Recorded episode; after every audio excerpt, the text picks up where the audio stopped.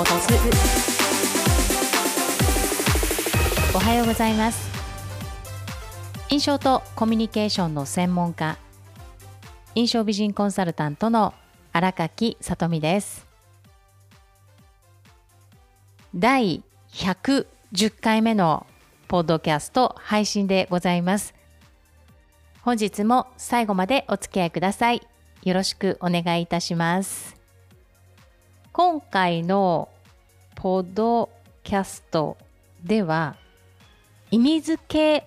の仕方をいろいろ変えることで学びになるっていうことをお話ししたいと思います。皆さんは毎日家族の方や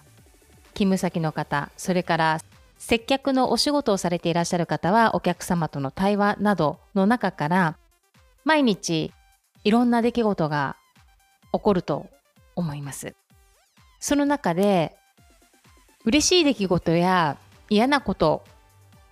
もあります。後者の嫌なこととか自分自身が嫌なことされたではなく相手との会話の中で自分が違和感感じたり起こった出来事でこれはちょっと嫌だなって思うことって相手にいちいち言わなくったってありますよね。それが職員間同士だったりお客様とだったりっていうことも多くあるかと思いますが私がこれまでやってきた方法としてお話しします。心理学などを学んでいきながら自分自身がね実践をして自分の心理と向き合って相手通して学ぶっていうことがいかに大事かっていうことを気づいていくわけですがその中で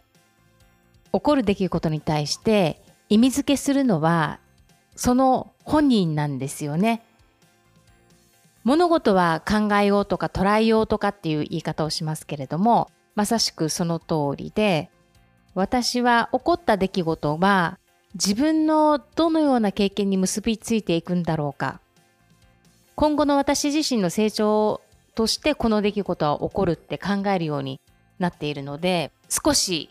嫌なことが起きても何のために起きたのかなっていう考える癖習慣になっているから人のせいにしたりすることは以前に比べてだいぶなくなってきました特に相手のせいにしてしまうのは一番身近な家族ですねそこは全く気づかない時期が長かったのではないでしょうか特に私が一番苦手としていた父親という存在。ポッドキャストで何度かね、父親との関係もお話しすることもありましたが、父親は現在81歳、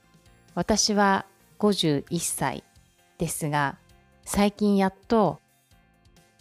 私自身が父親通して学ぶことが本当に多いなっていうことを感じ始めて、やっと、やっと父親が話していることに対して心落ち着いて理解できるようになっていった私がいます。以前だともうこんな年なんだから私50も超えてるしいちいちこんなこと言われたくないしって思ってたんですよね。いちいち言われたくないって確かに私はあなたからすると子供かもしれないでも私はもう十分大人よみたいなところで反発している私がいたから素直じゃないんですよね。そんなこと分かって頭で分かっているけれども本当に分かっていないから反発する。要するに親に対する自分自身がやってきた経験してきたことを認めてもらっていないって私が思い込んでいるっていう部分もきっとあるのでしょう。自分の心理と向き合った時にね。今はかなり落ち着いて父親が本当は何を伝えたいのかっていうことをしっかり向き合って話を聞く態度を取るようになったら父親との関係が変わってきています。今は以前に比べたらだいぶ落ち着いてお互い話ができるし本音でねちゃんと話ができるっていうことになっていきました。相手を変えようとするのではなく自分がどう変わっていくかっていうことを実践していくことで相手が変わっていくっていうことはだいぶ以前から分かっていることではありますが他人に対してはできても一番近い身内に対してできないという私の課題があったのでそれは一つずつ今の年になってクリアできたかなと思っています。このこととは別に意味付けの仕方で最近このようなことがありました。ある人気の商品があって私は友達とその会話をしてたんですよね。これいいよねとか使ってよかったよっていうような会話をしていて相手の方は男性なんですね。でお互い話をしていながらこの商品のいいところなどを使ってこうだったっていうことを話をして電話を切って翌朝動画が送られてきたんですね。この送られてきた動画の内容はその商品に対する批判的な内容の動画だったんです。私は送られてきたので朝一もう動画だけ送られてきたんですね。時間見ると約20分だったので、わ、朝の時間もったいないけれども送られてきたから見てみようと思って、イヤホンで動画を再生した瞬間、パッと出てきた男性2人が第一印象、瞬時に私が嫌だなって感じたんですよ。その後、イヤホンから流れる声を聞いて動画の2人の特に左側にいらっしゃる方を見た瞬間ずんと気持ちが重くなっちゃって気分悪くなっちゃったんですね。で途中で本当に動画を止めたいって思ったのって私人生でこれが初めてなんです。えー、なんだろうこの感覚って思いながらも一回停止してなぜこの動画を送ってきたんだろう昨日こういう話をしてたのにって思いながらそれで、まあ、送ってきてくださってるから、目上の方でもあるし、最後までちょっと見てみようと思って見ながら、だんだんだんだん気分が悪くなってくるんですよ。でも、その最初の感覚を殺してではないですけれども、ちょっとそばに置いといて、この動画で話されている方が何を伝えたいのかなっていうことにフォーカスしようと思って、そうすると聞けるようになってきたんですね。言ってることはもちろんわかるなっていうことはあったので、まあ、最後まで見てやっぱり気分が悪くなっちゃってちょっと自分の胸をねスリスリ呼吸もしながらイメージをしてこの気分をちょっと変えたいなと思ってこの日午前中企業研修の打ち合わせが入ってたんですよだからこの状態では行ってはいけないと思ったことと第一印象パッと動画が映った瞬間の映像が消えないんですよ私のイメージから。それをすごく消したくって自分なりにいろいろね他のこと考えながらあとトイレ掃除とかわっとやりながらね集中をしてコントロールしていったんですがその送った方にメッセージ返信はしたんです。送っていただいてありがとうございますということでで私もう正直初めて動画をパッと開けた瞬間それから声を聞いた瞬間、うん、ごめんなさい。もしかしたら私の何かが合わなかったのかわからないんですけれどもちょっと気分が悪くなってしまってでも最後まで話聞くと伝えたいことはわからないわけではないなと思ったことその動画を批判するとか否定するつもりは私はないけれどもただちょっと気分が悪くなってしまった。っていうことを送ってまたこのことについてゆっくり話しましょうっていうことでメッセージ返して終わったんです。それで私は午前中の打ち合わせに行って、その後メッセージが来てました。ごめんなさい。気分悪くさせてしまって、そんなつもりで送ったわけではなく、あの商品に対してこのようなことを言っている動画もあるんだなっていう意味で送ったんですよっていう言葉が返ってきたんですね。そうだったのかと思って私が逆に嫌な思いさせてしまってごめんなさいみたいなことで返ってきたから私もそういうつもりで言ったつもりじゃなかったけれどもそう思わせてしまったなと思いこの時に解釈の仕方をちょっと変えたんですね。逆にこの動画を送ってもらったからこそ私は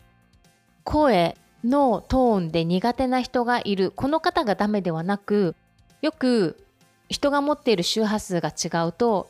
違和感を感じる人もいるっていうお話を皆さんも聞いたことありますか？私も聞いたことがあるんですが、私は周波数がわかるとかそういうことではないですよ。見えもしないし、聞こえもしない。ただ、何か直感的に感じたりそれは皆さんも持っているものなので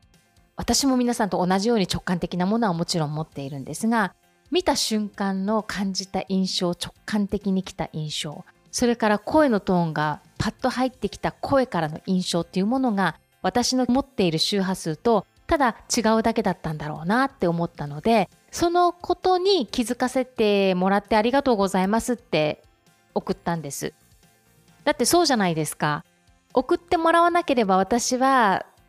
気づかずにいた。送ってもらったことでパッと見た瞬間のその動画から感じる自分の感性だったりそれから声から聴覚から感じる自分の感性の感覚が分かったっていう言い方でいいのかな？この感覚を大事にする感覚をこの動画を通して私がその感覚をつかめた感じになったということだったから私はありがとうございますって本当に思えたのでその後返信しました。いえいえ逆にごめんなさい私はその動画を通して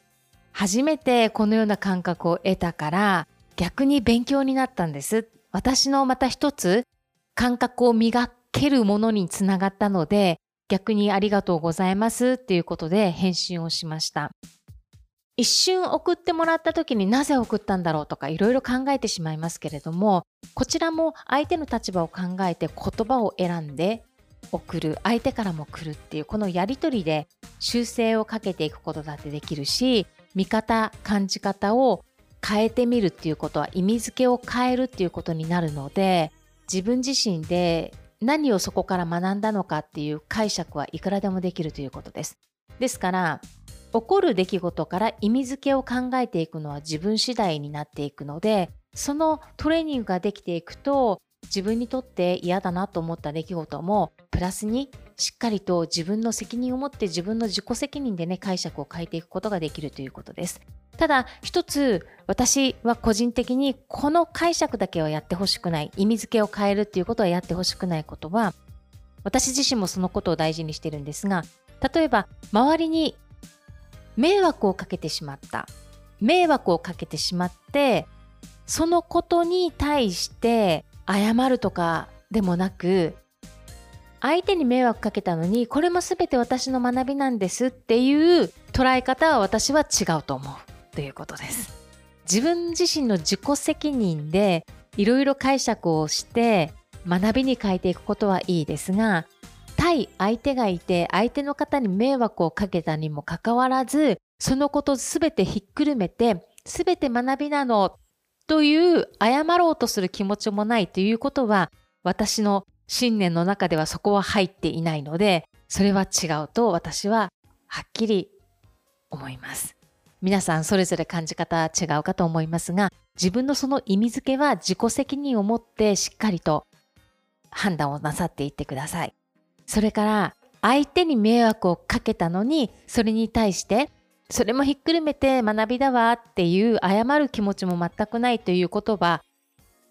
成長にはならないのでそこは履き違えないようにしておくっていうこと。皆さんに伝えるのはおかしいかもしれませんが私はそういった信念を持っていますっていうことをお伝えをして本日のポッドキャストの配信を終了したいと思います。皆さん今週も日々いろんなことが起きるかと思いますが一つ一つの行動を意識するということ言葉一つかけるとき相手に何か質問をするとき報告をするとき連絡をするとき自分から何かを伝える。それから相手から何かを報告されたとき連絡されたときなどは意識して言葉を一つ一つ聞いたりそれから相手の表情や態度をしっかり見て感じる。そこからメッセージとしてきちっと受け取る。それが受け取ったことが当たってるかどうかっていうことを確認するっていうことも大事になっていきます。今伝えたことは実はビジネスではほうれん草という言い方をしますがこちらはビジネスだけでなくプライベートでもいつでもどこでも報告連絡相談それがコミュニケーションの基本ともなってまいります。それでは皆さん今週もニコニコ笑顔でハッピーウィークをお過ごしください。皆さんのもとに素敵な出来事がたくさん舞い込んできますよう心から祈りましてポッドキャストの配信を終了いたしますそれではまた来週お会いしましょう最後までお付き合いくださいましてありがとうございました。